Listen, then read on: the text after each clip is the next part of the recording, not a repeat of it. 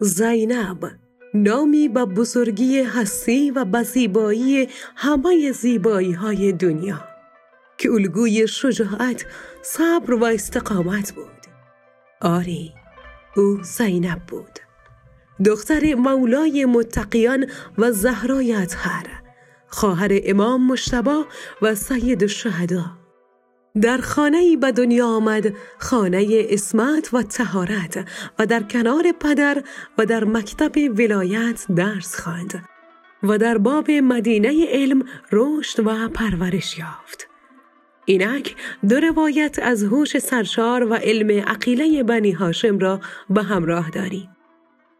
نقل شده است که گروهی از مردان کوفه به نزد حضرت امیر المؤمنین آمدند و عرضه داشتند که به ما اجازه بده تا به نزد دخترت آمده و علوم دینی و تفسیر قرآن را از وی بیاموزند. حضرت پذیرفتند و عقیله بنی هاشم شروع به تدریس زنها نمودند. روزی حضرت امیر علیه السلام وارد خانه شدند و شنیدند که زینب کبرا به زنان درباره حروف مقطعه قرآن و خصوصا درباره حروف ابتدایی سوره مریم کا ها یا این ساد سخن می گفت. پس از پایان درس آن حضرت به دختر خود فرمود ای نور چشمم آیا میدانی که این حروف رمز و نشانه ای از وقایعی است که در سرزمین کربلا بر تو و برادرت حسین علیه السلام واقع خواهد گردید؟ سپس آن حضرت گوشه هایی از جزئیات این فاجعه را برای زینب کبرا پیشگویی فرمود.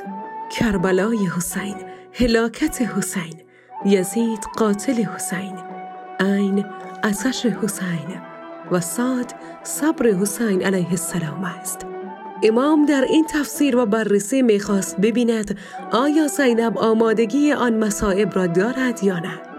و زینب به او گفته بود که از همه این وقایع خبر دارد. زیرا مادرش این مسائل را به او خبر داده بود.